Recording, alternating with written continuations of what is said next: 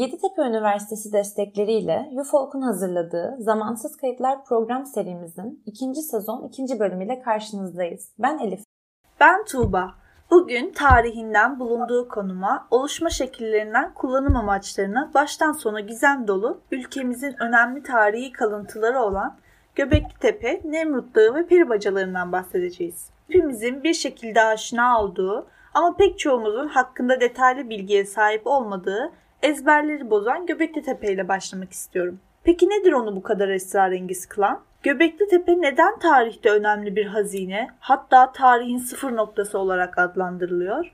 Şimdi birlikte bildiklerimizden bilmediklerimize ufak bir gezinti yapalım mı? Evet, bence çok heyecanlı bir sohbet olacak. E, ben hepimizin bildiğini düşündüğüm Atiye dizisinden çok kısa bir hatırlatma yaparak başlamak istiyorum. E, hatırlarsan dizi Göbekli Tepe'de geçiyor. Dizide çocuğu olmayan kadınlar bu gizemli tepede dua ediyorlar. E, aslında bu sahneler senaristin kurguladığı hikaye değilmiş. E, gerçekten de Göbekli Tepe'de çocuğu olmayan kadınların bu tepeye gelip dua etmesi bir gelenek haline almış. Yani bunu yapıyorlar ama belli bir sebebi yok ve bu gelenek Göbekli Tepe keşfinin öncesine dayanıyor. E, olayın ilginç kısmı da şu aslında. Göbekli Tepe'deki kazılar başladığında kazılar sırasında sütunlardan birinin üzerinde doğum yapan bir kadın kabartması bulunuyor. Dünyanın bilinen en eski doğum yapan kadın figürü de Göbekli Tepe'de. Bu gerçekten çok mistik bir olay bence. E, Göbekli Tepe hakkında şaşkınlık verici tek iddia da bu değil. E, ama önce genel bir bilgi verelim mi? Ne dersin? Tabii biraz konumundan ve tarihinden bahsedelim. Göbekli Tepe Şanlıurfa kent merkezinin 18 kilometre kuzeydoğusunda Öğrenci Köyü yakınlarında yer alıyor. Tarihi 12 bin yıl öncesine dayanan Göbekli Tepe, piramitlerden 8 bin yıl, Stonehenge'den 7 bin yıl daha önce yapılmış. Hatta ben şöyle bir olay duydum. Tarla sahibi olan çiftçi Mahmut Kılıç tarlasını sürerken bir taşa denk gelmiş ve bu taşı Şanlıurfa Müzesi'ne götürmüş. Ancak müze yetkililerinin taşı önemini ve tarihi yerini tam olarak kavrayamaması sonucu çalışmalar hızlandırılamamış. Zaten Göbekli Tepe resmen keşfedilene kadar yerli çiftçiler tarafından tarım alanı olarak kullanılıyormuş. Bahsettiğin olay da o zamanlarda gerçekleşti demek ki. Peki Göbekli Tepe'yi diğer tarihi mekanlardan ayıran ne? Bunun sebeplerinden bir tanesi insanlık tarihine dair bildiğimiz her şeyi baştan yazdırması oldu. Göbekli Tepe'nin keşfine kadar insanların yerleşik hayata geçme sebebinin tarım devrimi olduğunu düşünüyorduk öyle değil mi? Aynen öyle. Ee, işte tarihin yeniden yazıldığı nokta da burası aslında. Göbekli Tepe bilinen en eski yerleşim yeri oldu keşfiyle birlikte. Ancak olayı gizemli kılan da şu. E, burada ne yemek yapacak kapkacak var ne de tarım yapıldığına dair bir iz var. Bulunan kalıntılar bu yapının bir tapınak olduğu yönünde. Böylece insanoğlu neden yerleşik hayata geçti sorusunun cevabı değişmiş oldu. Tarım yapmak için değil, inançlarını yaşamak ya da kutsallarına saygı göstermek için. Konu Göbekli Tepe olunca soru soruyu doğuruyor gerçekten. Bir diğer soru tarihi kalıntının tapınak olduğunu nereden biliyoruz? Hepimizin aşina olduğu çok büyük T şeklindeki sütunlardan bahsedelim. Bu sütunlara yakından bakıldığında sütunun gövdesinde birleşmiş ellerin olduğunu görüyoruz. Aslında bu devasa taşlar birer insan figürünü andırıyor. Peki çağın insanları daha detaylı insan figürü yapamıyorlar mıydı? Hayır isteseler de bu sütunları tamamen insana benzeyecek şekilde yapabilirlermiş. E, aynı tarihlerde yapılmış olup Urfa'da bulunan insan figürü bu teoriyi destekliyor.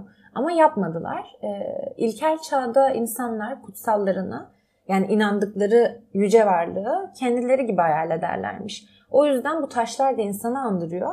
Ancak belli bir yüz işlenmemiş. Yani çok daha yüce varlıkları temsil ediyor diyebiliriz. Ayrıca bu sütunlar üzerine işlenmiş hayvan tasvirleri ve soyut semboller de var. Boğa, yaban domuzu, tilki, yılan, turna ve yaban ördekleri en sık görülen hayvan tasvirleri. Araştırmaların başlarında çağın insanlarının bu hayvanlara taptığı düşünülse de zaman geçtikçe bu hayvanların kutsalla iletişim kurmaktaki aracı olduğuna karar verilmiş Peki o zaman insanlar bu kadar büyük yapıları gelişmiş araç, alet olmadan nasıl yapmış? Bu çok enteresan değil mi? Evet, kesinlikle çok enteresan. Bana da öyle geldi. Ee, bu konuyu araştırdığımda bazı bilgiler edindim.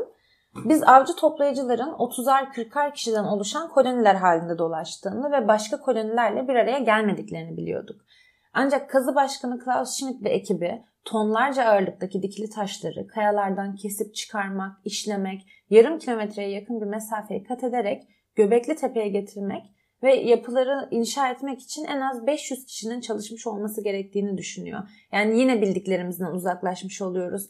Bu yüzden birçok koloninin bir araya geldiğini tahmin ediyoruz. Ayrıca tek meslekleri avcılık olduğu bilinen avcı toplayıcılar bu anıtı yapmak için mimarlık, mühendislik, heykeltıraşlık gibi meslek gruplarına ayrıldığını anlamak mümkün.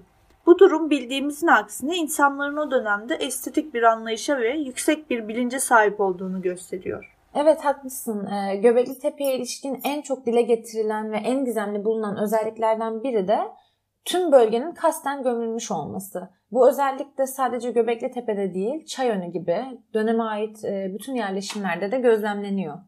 Evet, bunun nedeninin kutsala bir daha el sürülmesini önlemek olduğu düşünülüyor. Göbekli Tepe'de gün ışığına çıkarılan anıtlar onu inşa edenler için neden kutsaldı bilinmiyor. Ancak bu inançları sayesinde günümüzde Göbekli Tepe'yi neredeyse ilk inşa edildiği günkü gibi görebilme imkanı buluyoruz. E, bu anıt hakkında gün geçtikçe yeni bilgiler ediniyoruz. E, ancak çoğu hala gizemini koruyor. Aslında tarih boyunca insanların inançlarını yaşatmak için ya da tanrılarına saygı göstermek için birçok eser yaptığını biliyoruz. Mesela Nemrut Dağı'ndaki yapılar da bunlara bir örnek. Kesinlikle öyle.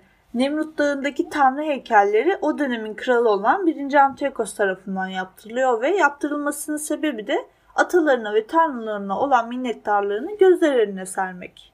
Tabi Nemrut Dağı'nın ilgi çekiciliği bir tek heykellerde değil bildiğim kadarıyla. Yine 1. E, Antiochos tarafından yaptırılan mimari kalıntılar, kitabeler, kaideler, steller ve daha birçok insanın kendine çeken eserler bulunmakta.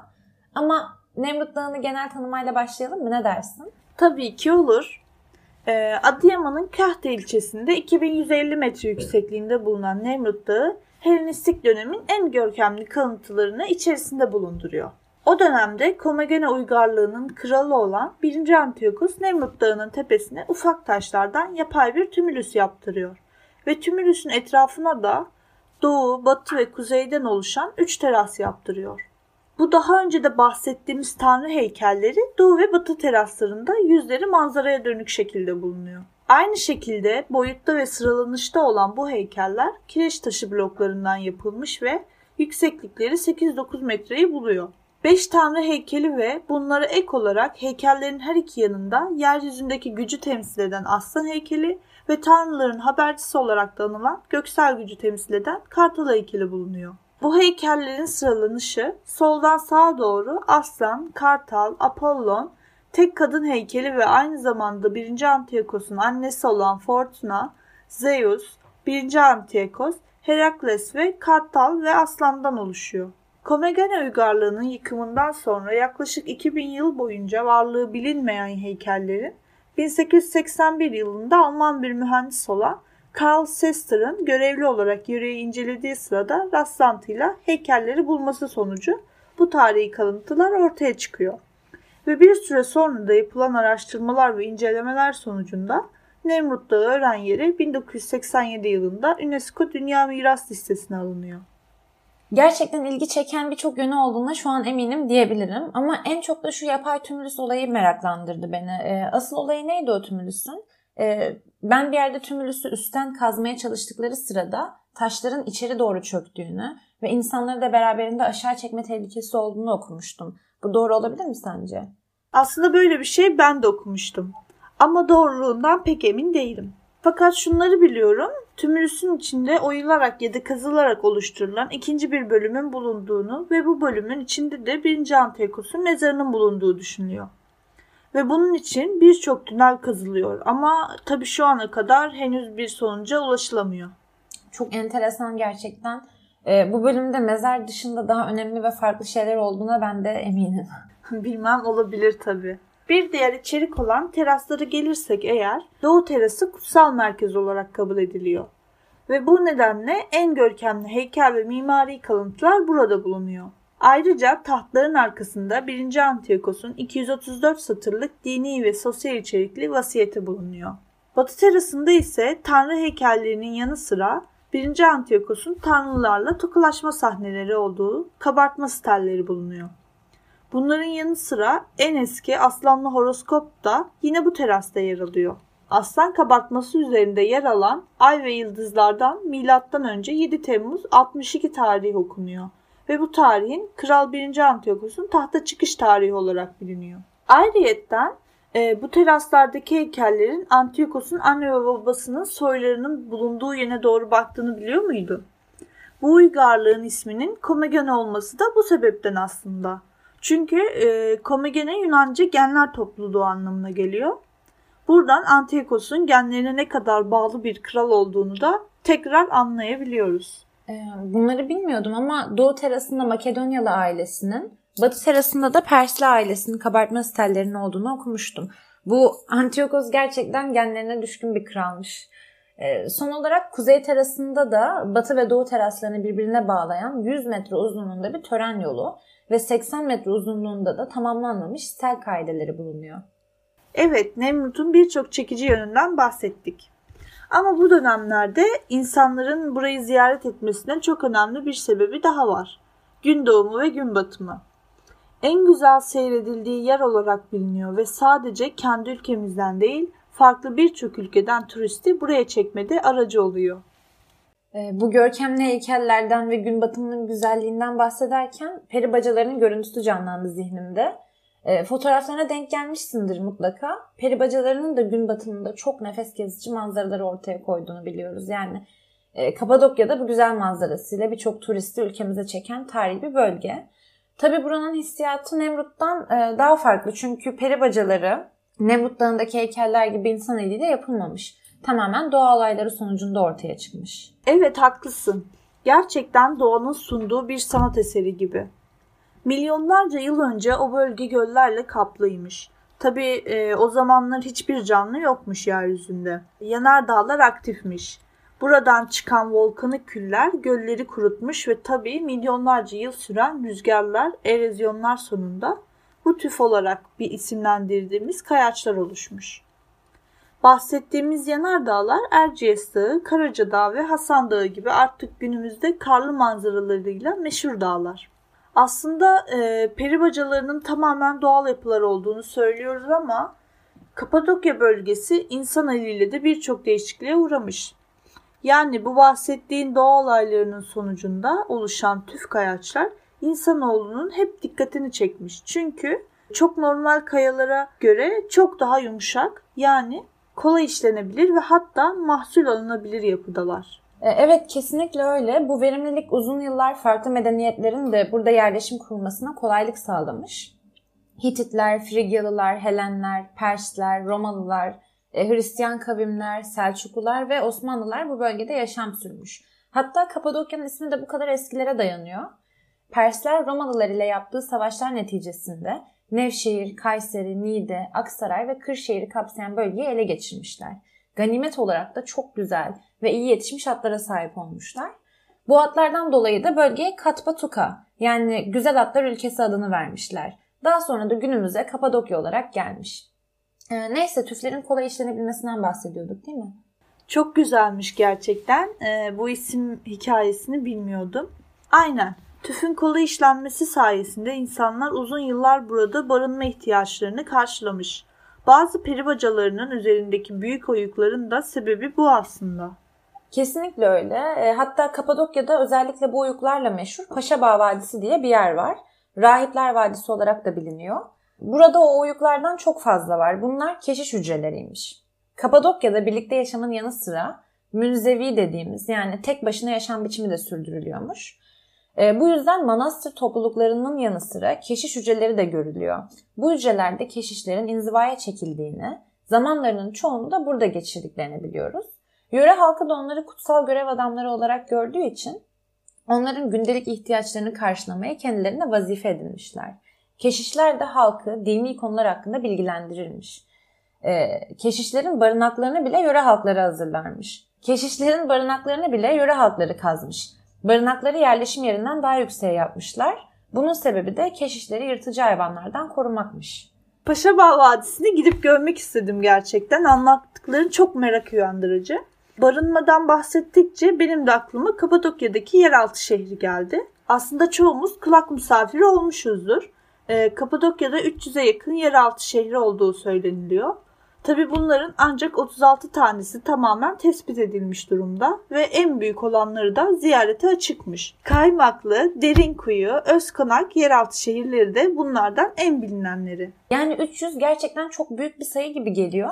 Ama Kapadokya bölgesinin neredeyse tamamının altının ağ gibi sarılı olduğunu düşünürsek çok da uçuk bir sayı değil tabi. Evet zaten bu şehirlerin oluşumu da bu şekilde. Hemen hemen her evin altında tehlike anında gizlenilebilecek odalar ile gizli geçitler bulunuyor. Bu da yer üstündeki köy yerleşimlerinin yer altına taşıyarak yeraltı köyleri, köyleri birbirine bağlayan tünellerle de yeraltı şehirleri oluşturulmuş. Daha önce de bahsettiğimiz tüfün kolay işlenebilir yapısı bu yeraltı şehirlerinin oluşmasında çok büyük rol oynamış diyebiliriz aslında. Bu sayede yerin kilometrelerce altına kadar uzanmış bu şehirler. Ee, örneğin Derinkuyu yeraltı şehrinin 8 katı ziyarete açıkmış. Ancak 12-13 katlı olduğu tahmin ediliyor. Henüz tamamı da keşfedilememiş.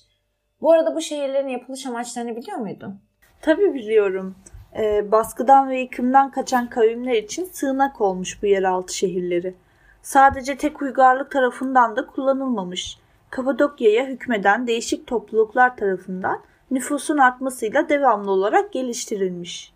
Bu şehirlerde ailelerin özel odalarının yanı sıra ortak mutfaklar, şırahane, erzak depoları, ahır gibi birçok alan ve bu alanları birbirine bağlayan uzun caddeler mevcut.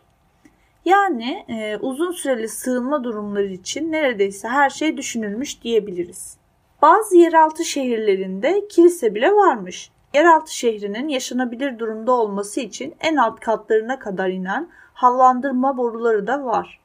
Hatta savaş gibi durumlarda düşmanın ele geçirmek istediği ilk noktalardan biri bu havalandırma boruları oluyormuş. Yani gerçekten çok gizemli ve oldukça karmaşık bir mimariden söz ediyoruz burada. İnsanın tüyleri diken diken oluyor. Ee, ben de düşmandan korunmak için çoğu yeraltı şehrinde tuzakların olduğunu okumuştum. Ee, ayrıca tehlike durumlarında haberleşmek için katlar arası haberleşme delikleri varmış. Böylece acil durumlarda onca yol kat etmek zorunda kalınmıyormuş. Gerçekten büyüleyici. Tabi düşmanlar için bu şehirlerin planının çıkarılması da zor. Ee, devasa karınca yuvalarını andırıyor bu şehirler. Bu kadar konuştukça hemen gidip bir Kapadokya turu yapmak istedim. Aynen ben de öyle. Henüz ziyaret etmemiş herkesin de Göbekli Tepe, Nemrut Dağı ve Kapadokya'yı gezmesini şiddetle tavsiye ediyorum. Bugün Elif ile birlikte Göbekli Tepe, Nemrut Dağı ve peribacaları hakkında konuştuk. Zamansız Kayıtlar podcast serimizin ikinci sezon ikinci bölümüyle sizlerleydik. Bir sonraki bölümümüzde görüşmek üzere. Görüşmek üzere. Kendinize iyi bakın.